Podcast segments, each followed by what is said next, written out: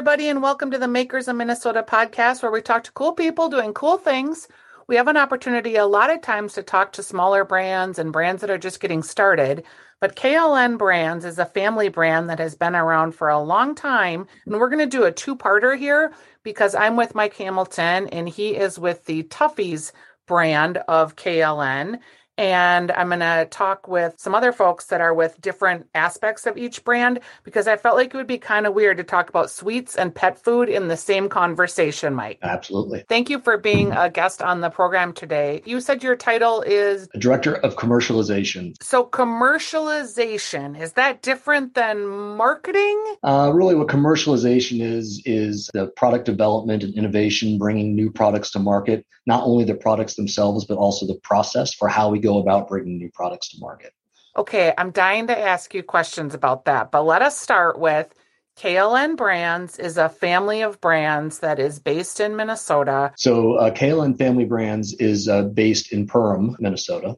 Okay. Uh, that is where the headquarters for the overall uh, enterprise is, along with the headquarters for Tuffy's Pet Foods, as well as uh, Kenny's Candy and Confections. I am located in Delano, Minnesota, in the Tuffy's Pet Treats facility that was just uh, built two Novembers ago. So uh, it's a pretty new, pretty new facility, but uh, in this building, it's 185,000 square feet where we're making all pet treats. And uh, actually, we just a month ago uh, started up our first uh, pet food canning line as well. Okay, so you're like the guy who was responsible for that, I'm assuming, because you're creating new products and trying to get things on the line. How do you know? I mean, do you like literally test products with dogs to see if they like to eat them? Sure, sure. Yeah. So for one, as far as this facility goes, luckily we have smarter people than me in this business that uh, can actually uh, have the vision to know all the pieces that need to fit together and how it all runs. I was merely a uh, accessory to that to, to, that process. Thank goodness. but yes, so when we're developing new products, for one, we evaluate kind of what the market needs are. Uh, where is there some white space where we can uh, go into uh, into a pet store and find products that uh, consumers really want or pets really really want or need? Um, and then within that development process once we have the idea and come up with the, the actual product that we can produce or, or test online uh, then we will do uh, feeding trials feeding panels with the with the pets to make sure that it's palatable um, and we'll also do all sorts of testing on the product to ensure that it has the right levels of uh, vitamins and minerals, uh, fats, proteins, things like that that uh, make our dogs and cat uh, vibrant. That uh, all those all those things are included in those products. So Tuffy started as a dry brand and now going into a canned environment. There has been some evolution in pet food because as people have gone away from more grain based diets and really heavy on their protein, that trend has followed that they've been doing that with their animals too. It seems like maybe what's good for humans isn't as good as what's you would feed your dog, but I don't know. Like, do you guys have to ride those trends and follow based on kind of what people want to feed their pets? Sure. Yeah. So over the course of the last, let's say, 10 years, maybe even 15 years, uh, humanization of the pet food industry has been probably the number one leading trend. Okay, uh, wait. Humanization time. of the pet food industry. I love that term because it really describes it extremely well. So, okay. What you said is exactly right. and, and, that's what we call it, humanization. So, so really, you know, taking a lot of those trends that are found in the human market and translating those into pet food um, is something that's been going on for a while now. And you see that in the stores through different kinds of, of proteins. You'll see that through different kinds of products that kind of mimic human products. Um, and even the, the terms human grade is now being used more and more in the, in the pet space as well. With that comes uh, some expectations around quality and things like that. So I would say if you go back maybe over the past 20 years in the pet food, uh, in the pet food space, you'll see the, the, the levels of quality ratcheting up and ratcheting it up as consumers and pet parents expectations around what they're feeding their pet. So for us to be able to have a wide variety of products that are going to be able to meet the needs of all of our consumers and, and our customers, whether it's dry food or wet food or treats, for example, uh, we want to make sure we have a plenty of different products for people to choose from. When you think about KLN as a family brand and Tuffy's, you know, you're competing with like Purina, who's just a massive uh, producer of grains and products.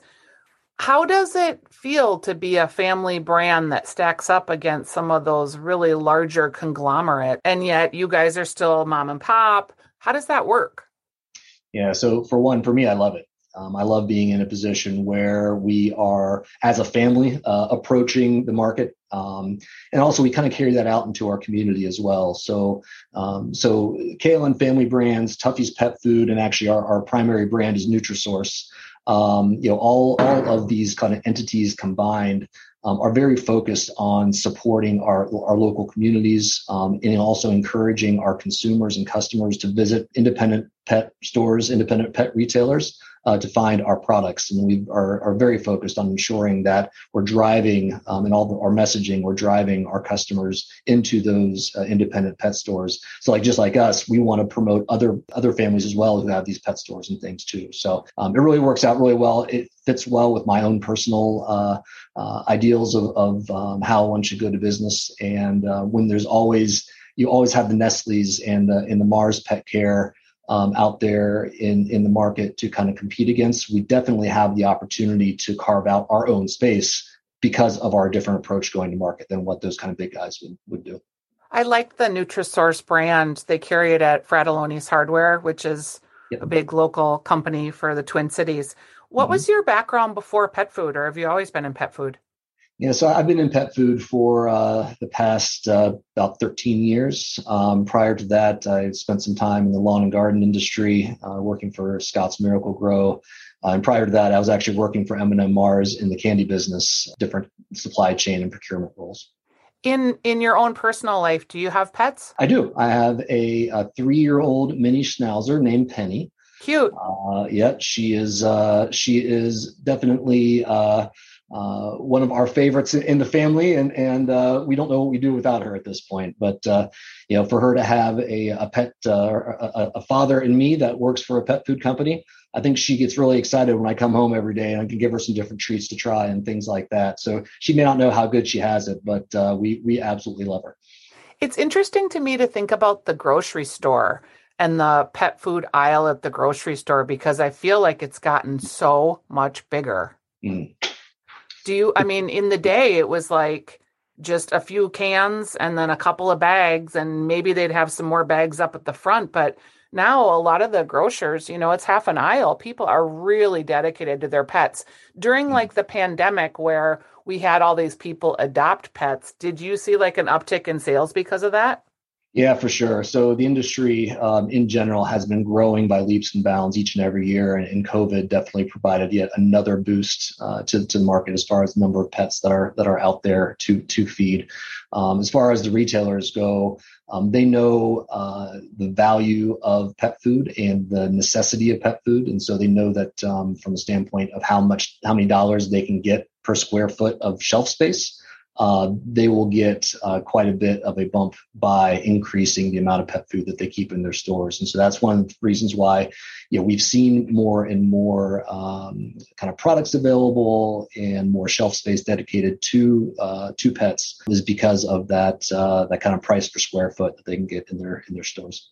What's the hardest part of your job? Um, you know, I think we've got a lot of opportunities just to continue to expand and grow, and uh, some of it is prioritization and figuring out which which ones do we want to focus on the most. When we've got so many different opportunities um, to to uh, to make new products and to, and to continue to to drive the products that we've got today. So I would say that you know, and even looking at it more, not even just within the pet business, but company wide, um, a lot of different opportunities out there and figuring out where are we going to um, take our place our next bets in yeah. order for us to continue to grow the, the business overall. And uh, I think as, as an organization, that's that's a that's a really good problem to have because luckily the products that we're making people want, um, and we're continuing to grow it.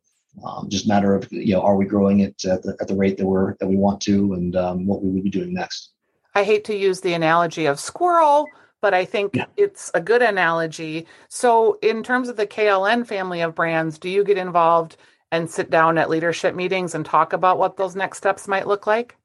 Yeah, we do have a, uh, strategic planning uh, team that uh, gets together on a regular basis and talks through not only where we're at today, but where we want to go next, and and and really think about um, how do we further uh, expand the business to be able to support our consumer base and uh, and really keep keep the the Nutrisource brand um, or any of our other product lines, uh, keep them keep them relevant uh, within within the, the market. Was candy first or was pet food first? Because I feel like Wallaby licorice was a big base driver. Yeah, so pet food was actually first. It was uh, first, okay.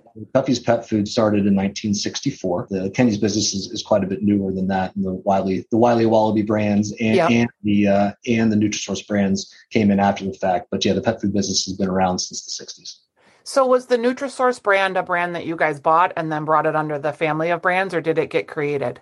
Yeah, it was it was created uh, in house. Uh, actually, in 2003, we developed the, the brand here. It is funny because you know we went through this period of pet food needing to be like science based and uh, science diet and Nutrisource and Pro, like all of these sort of more sciency sounding names mm-hmm. and brands that were more nutrition focused came on versus like in the beginning it was like Fido and Alpo and you know kind of more of I don't know just family looking packages and you, you, didn't think about what you fed your dog that much you just kind of put it in their bowl and if they liked it they liked it mm-hmm. now you know even with the whole advent of soft refrigerated foods mm-hmm. that uh, you know how much that that is contributing to the space do you guys have a refrigerated product yet uh, we do not have a refrigerated product yet. Um, it's a it's a, little bit of a different market. Uh, not to say that it's something that we will never have, but it's something that we we know is is out there and have not gone down that path yet. Yeah, and it's kind of in like some of the organic stores. There's mm-hmm. a lot of um I don't know. The one I bought my dog recently had uh, blueberries in it, and what I do is terrible. I like I buy the dog food, the pellet food and then I buy a little of something else and I kind of mix it in to keep her interested because she's 18 and I'm trying to kind of always trick her into eating different things and just being interested in the food that we have. Because you buy a 20 pound bag of dog food and the dog just eats the same thing every day. I'm not sure that's the best idea either. Do you know anything about that or? Yeah, actually, one of the one of the um, benefits that we promote with Nutrisource is that because the base set of nutrients are all the same, uh, the, the minerals and vitamins that we use, you actually can rotate feed with all of our different products. So uh, I know Penny, she'll go from a chicken product to a beef product to uh, turkey and you know so on and so forth, all, all the way through our, our product line with no ill effects at all because that nutrient base is the same. Um, and that's one of the things Nutrisource in general, I talk about the science behind foods. Nutrisource is in itself a uh, solutions based product. Uh, we focus a lot on gut health, on ensuring that uh, not only uh, is, is your pet going to do well on the product, but it's also going to help with the overall absorption of nutrients. So all the nutrients that are in the product are going to be pr- properly absorbed in, into the body. So right. um, yeah, so so definitely we we try to go down that uh, we do go down that path with all of our products is to be promoting the utmost uh, nutrition for for our pets. The concept that you brought up of, of, kind of build a bowl of of put a put dry food in with wet food and things like this uh, we we agree fully. That's something that we promote with our our can line as well as our dry dry food line. And we actually also just launched in january a line of new broth products called uh, kombucha. It's a kombucha themed uh, inspired product. Actually i got some here. Um, oh, look at that. Yeah, he's showing me, uh, we're on video, so he's showing me a packet. It kind of looks like a packet of broth, like you would buy bone broth in the store.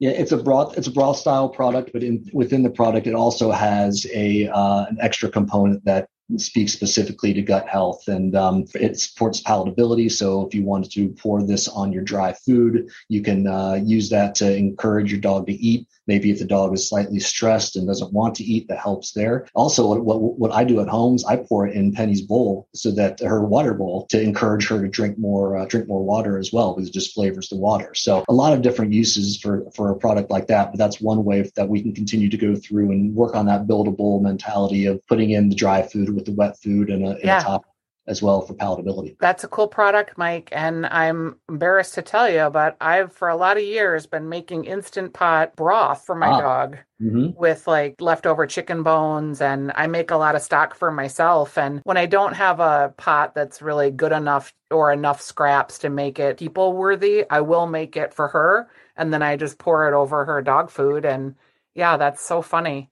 Absolutely. So that's a great way to do it. Uh, some people, though, may not really know much about uh, making broth themselves, so they yeah, exactly and buy our uh, kombucha, right? I love that you've made that product. That's amazing. When you look at just the trends of what we maybe are going to see in the next year, three, five, what are we moving towards in pet food and, and care for our pets? What are you seeing? Yeah, so uh, I think if we look at the trends in the human space, I think we can continue to project them over to uh, over to pet food as well. Uh, so things like alternate proteins, uh, that's becoming more and more popular. Plant-based proteins, actually insect protein is something that uh, has been hitting the, the radar screen for uh, for the pet world as well. Um, There's a lot, of, of giant, uh, not giant, but there are a lot of cricket farmers sure. in the Twin Cities. I happen to have had a bunch of them on the podcast, and you know, crickets regenerate every six weeks. So mm-hmm. it's a giant opportunity to get a lot of protein and it's in a powder form. So you can do a lot with it. How funny would that be if we start feeding our pets cricket protein? But it would make sense. Yeah, it's, it's actually already happening. There are products out in the market now that rely on things like crickets, uh, black soldier fly larvae as well, um, because it is a highly sustainable protein. Um, palatability may be a little bit in question, but uh, but it is something that's digestible and uh, and highly sustainable. Do um, dogs like it? Uh, not as much as meat.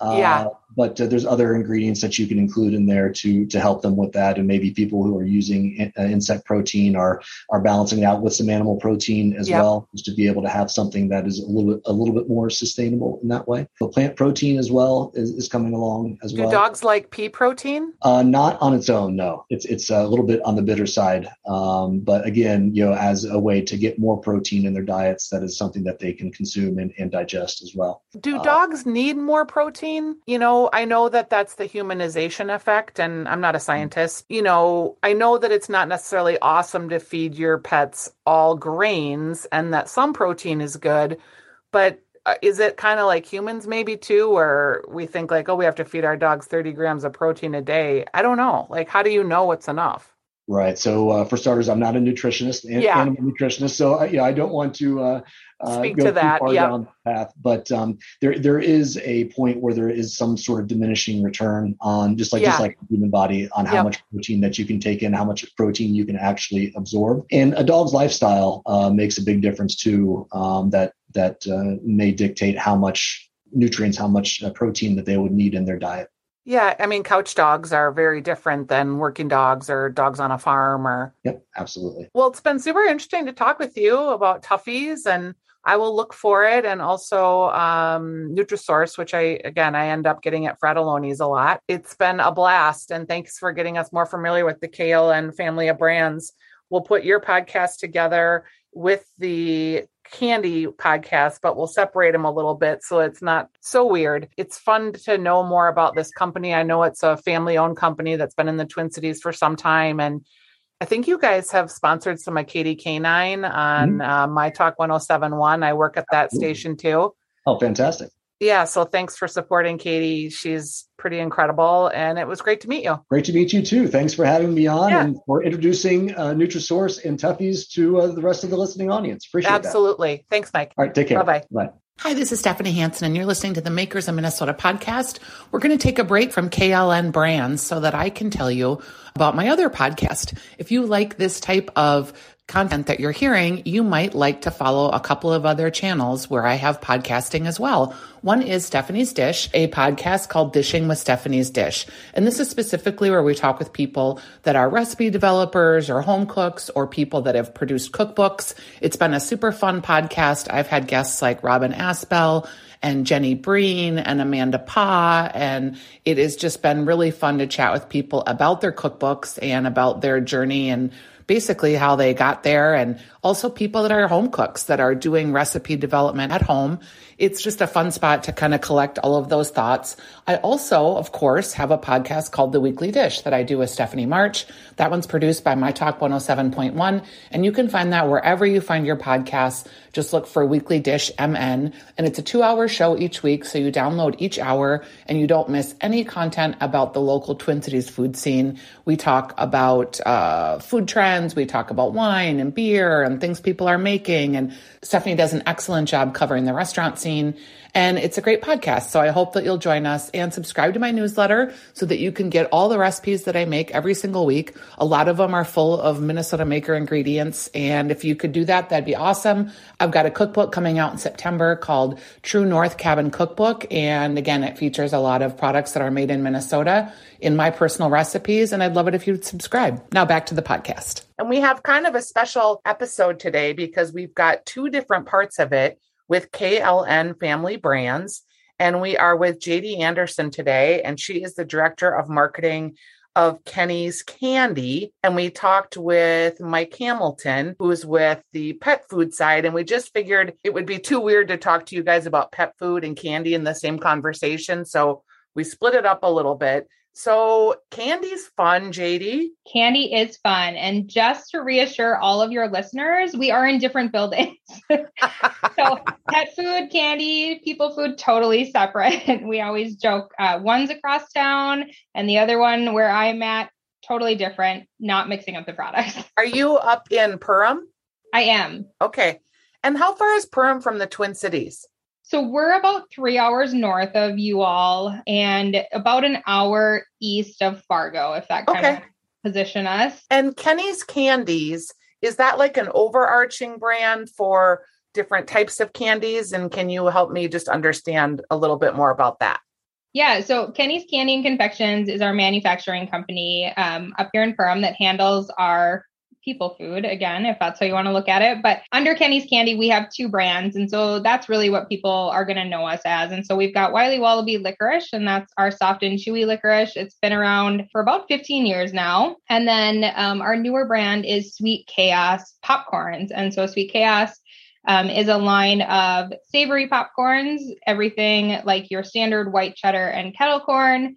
Um, and then we get into kind of unique flavors like jalapeno blue cheese. And then we also get to do fun things like drizzle popcorn with chocolate. So we've got in collaboration with Cold Stone Creameries, we do a cake batter popcorn, got a chocolate and peanut butter popcorn, and then we do all kinds of fun seasonal flavors too. Where do you find the popcorn? Is that in grocery or? Yeah, so um, both of the brands can be found um, at quite a few different chains. Minnesota is our backyard, so you can find them all kinds of places here grocery, um, your mass stores like Target and Walmart. Um, you can find them at some drugstores like CVS. So they really get some some nice love from those stores and a lot of local stores here too. How long have you guys had the popcorn line? It's been about five years now, and it's gone through a couple revamps just to figure out kind of who it really is um, in its younger years. But the brand as it is right now has been around um, for four or five years. And did you work on that, or have you been to the I company did. since then? Okay. Nope. Um, so I've been with the company for uh, eight or nine years now, coming up on nine years, I guess. And so I had the opportunity to help develop Sweet Chaos from its infancy. And so, like I said, it's changed a little bit. We used to have some mixes with pretzels and chocolate covered chips and um, popcorn and those were fun but we've we've kind of moved on from that like i said. So we've changed evolved had some different packaging designs but i've gotten to work on all of it. It's been fun. So when you introduce a brand can you walk me through sort of like how that conversation happens at a family owned company and how you get to the shelf and then I'm curious about how you've already made some retooling because that's pretty nimble for a manufacturer. Yeah, so uh, we're a unique manufacturer in our space. So we're very large. We're very well known within the industry for producing both our own brands and then private label brands. And so we do a lot of product development. We have a great team here that I get to work with of four individuals currently, but it used to be two. And so I had one that worked on popcorn and one that would work on licorice. And so in the popcorn building, they're actually two separate buildings. We had been working on a lot of private label, and that's kind of our bread and butter. That's kind of who we were as we did private label and co-manufacturing for other brands. And we were sitting one day uh, pretty casually, and someone said, "It'd be really nice if we had our own brand." And of course, me being our marketing director I was like yes it would i can get on board with that and so i got to sit down with our r&d food tech over at building two and just say what does this look like what should we what flavors should we be looking at what can we do what makes us different than the others that are out there. And so that's really kind of where we start is popcorn's not new, drizzled popcorn's not new. So why are we different than um, than what people can buy? And so we sat down and we tried a few different things. And so, you know, if you pick up a bag of our popcorn, you'll notice that we really focus on the ingredients that we're using. We're not going to tell you that eating chocolate drizzled popcorn is the healthiest thing in the right. world, but it's a great snack for when you need kind of that sweet little thing. And so we've got, you know, we're using coconut uh, oil and non GMO coconut oil at that. And we use non GMO popcorn seed and cane sugar instead of beet sugar. And so we very consciously made those decisions to say, uh, who is our consumer what are they looking for? So like i said you know we started with kind of those mixes and and when we looked at retooling it we just said is that working for us as a company first off? Um, we're in small town minnesota and so do we have the labor to support continuing to do a complex project like that? And does the market support that as well? And we just said you know what? The drizzled popcorns are going so well we're going to shift. That's going to be our focus. It's really where we're comfortable. Um, and so we made that shift um, had a really great packaging design at the time. As everyone has seen over the last few years, you know, COVID accelerated a lot of what we were looking at, and that includes what our packaging looked like. And so we were fortunate to be already in conversations with people about what does that change look like? How do we bring some more definition to our brand and make it stand out on shelves for people? And so we were already in that process, and COVID just kind of helped it along. Um, and so our newest bags feature our name a little more prominently than they were before. So historically, we've focused on what is the product and how are we communicating that. And we're just getting to the point where we're actually building up our brand name and people are starting to recognize us because we are in more retailers. So, so as we've as the world has evolved and as our needs have changed and become more known, we try and be as nimble as possible. We can make changes. I'm going to say quickly, but like quickly can still be a year. It just happens to be faster right. than a lot of others in the industry. And that's really been a priority of ours is to maintain that that level of being comfortable and then moving into the uncomfortable so we make sure we're staying current. It sounds like leaning into local and people knowing that you're a family brand in the state of Minnesota and in our community has sort of become more important. Absolutely. So we have these these great brands and we've kind of flip-flop back and forth. How does the story look as we talk about KLN and then our manufacturing facilities as well? And really, you know, we've we've talked about the fact that whether you're talking about the brand or you're talking about our company, people want to know who they're buying from and they want to be comfortable with that, especially today where you can go online and you can buy from stores in New York or California. It doesn't matter where you're located anymore, they can get product to you. Um, it's the same with brands. And so we've just found it more important to really start talking about who are we at the core of our company and what are we doing? And so, you know, we talk about being family owned and um, and that's great. We are a third generation family owned um, and very proud of that. But really, it's those values that we are trying to infuse into our brand so it becomes second nature for um, all of our people here, but also something that is just known in the marketplace. And so the, the family that we get to work for, the Nelson family, um, they're very giving, very caring and charitable. And and we don't we haven't historically talked about that a ton. And that's something that we've just said, you know, we we obviously are a manufacturer. We're we're trying to make money and be a profitable business, but but why?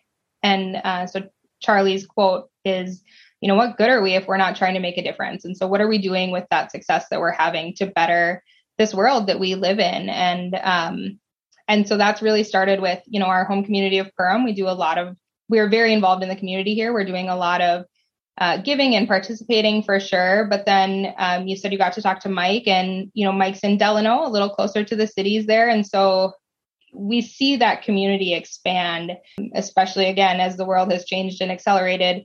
The community no longer is our community um, of Perham. You know this this community of 3,000 people. It's still here, but we've expanded, and so now we reach the Twin Cities, and um, and then what does the global community look like too? So can we talk about your licorice for a minute? Because I'm obsessed. Yes. I love the black licorice, but I that's not a flavor that Anna's flavor maybe isn't for everyone. And you guys have a, a raspberry, you have an apple. I work at My Talk 1071 and on Saturdays, and Katie Canine will mm-hmm. leave mm-hmm. bags of Wiley Wallaby's licorice in the studio. And I'm always so thrilled when she does. well, we are too then. Yeah, we've been very fortunate to have a relationship with with her for quite a while. And um, it's great that she leaves people food around because I know she's known for the pet side. But Yeah, so our licorice uh, was really our first kind of foray into developing our own brand that we were going to take nationally and really try and make something of. And so in 2007, the team again sat down, had the conversation of what does this look like? How do we make it? How is it different and better? And someone at that time stumbled across an Australian style licorice. And so for those who aren't familiar, Australian style licorice is a shorter piece um, with a thicker center and it does not have a hole down the middle like a more traditional licorice twist would. Um, and really, what that allows for is a nice, soft, and chewy piece, and it seems to hold even more flavor. And so the team came back and said, This is what we want, but do it better. And so after uh, a year and a half, and I think the number is 100,000 pounds of licorice. Wow. We perfected our red and black formulas. And so our classic red and black were the first two that we went out with. And again, really focused on hey, this is an Australian style licorice. It's um, it's got this great bite and flavor to it. And then again, you know, we've shifted as the years have kind of come along. So you mentioned our other flavors. We have, I think it, we're up to 14 or 15 different flavors now. And so green apple, watermelon, um, blasted berry is our first mixed flavor bag, which launched uh, unfortunately during COVID, but it's gone really well. So um, that's been really fun and we've gone through kind of facelifts there as well. So we started, like I mentioned, really stressing Australian style and teaching people like, here's a premium licorice. This is what it tastes like. Like your taste buds can grow up and um, you can kind of still have this treat that you loved as a kid to really saying like, okay, now here's who we are. Here's who we are as a brand. And um, we had a lot of fun with a third party redesigning our packaging and making the brand that focus. Uh, and it's been great. It's been well received. It's been four years now, and it's it's great when we walk into a store or we walk into a customer meeting and people say like, "Yeah, I know who that brand is now." Like it's uh, it's been yeah. very fun to watch it evolve. When you talk about the co-packing, what kind of people do you co-pack, and do you still accept people like is that a core business? Yeah, so it is still a large chunk of our business. Um, in in all facilities for sure. Um, we do it under very strict contracts, and so I can't share who we co-pack with, but very much so names that people would recognize out in the marketplace. We have the pleasure of working with, so it's kind of fun and exciting to get to work with some of those bigger companies and and see how they operate and um, and they're you know great people just to to get to meet these other people and behind other brands. At what type of level would you need to be to even be considered co-packing with you? So we have a couple we have a couple different buckets. Like a co-branded item is usually quite a bit larger just because they're more established or making a larger splash.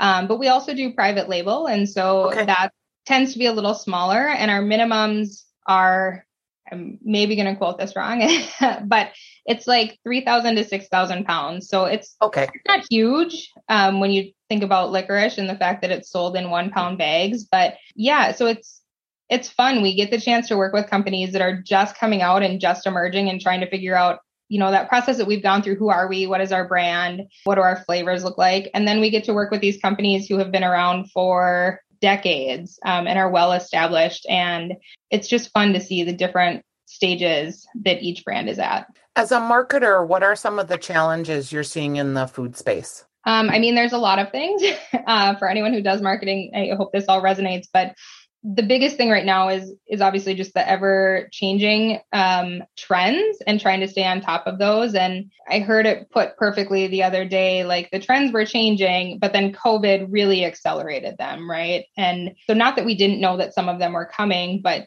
just being nimble enough and fast enough to adapt to whatever comes out is is always a priority for my team and so social has been a huge focus for us as especially as people went home but um, even just as people live with that device in their hand right? And so we it's almost like we have an in-person life and then we also have um, kind of this secondary online life that we also live and participate in. So we're working you know with influencers who these these people are are almost people that we consider friends. We consider you know like i know them. If i met them i could talk and have a conversation with them. And so we do a lot of work with those people. And um, just develop genuine relationships we want to work with people who like our product and feel confident recommending it to those who follow them So we do quite a bit of that. And even just staying on top of social trends has been interesting. So, you know, we've seen a rise in TikTok and now we're seeing Amazon posts come out. And being a family owned company, we're a relatively small marketing department. And so it's very you important to know so much. Top. Yeah. Yeah. It's it's fun because we get to work on all kinds of different things, but staying on top of those trends as they just seem to keep rolling into the next one and keep moving and you get one and you move on is kind of the concept. So, so tell me about Amazon Post because that's not a trend I'm aware of. Yeah, so I mean, it's I mean, we're all familiar with Amazon, right? We can go and order almost anything we want online yep. uh, in this day and age. And so they're adapting um, a feed that you can start posting on. And so it's more lifestyle images for those brands that you're buying from on Amazon. And again, we're very lucky to have a third party that we've partnered with who is uh, diving deep into the details there. So my team can look at kind of the bigger picture overviews. But I think, you know, that's new for us, but we're seeing influencers from Instagram start being Amazon influencers. And um, it's interesting to see how the the online world is merging. Um, and what each platform is doing. I guess the idea being that and would you be on Amazon and you'd be scrolling a feed and you would see like an influencer that you like eating a popcorn and you'd be like, "Oh, okay," and you could click and buy that popcorn that the influencer's eating.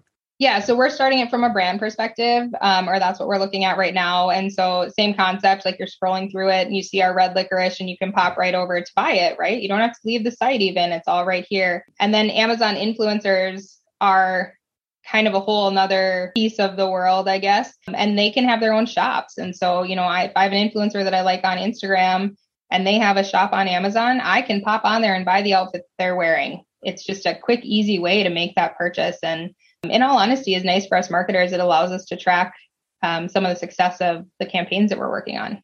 I do a little bit of that as a brand myself and haven't had a ton of success. I guess the thing that I probably get the most success from is cookbooks and cooking utensils because I do a lot of that. But I can see that it's a huge opportunity. And I think Amazon is trying to figure out like they have all these people that want to be influencing Amazon products, but it's not really worked super great for lots of people to just like, you know, have a link, a text link on your website or a referral link.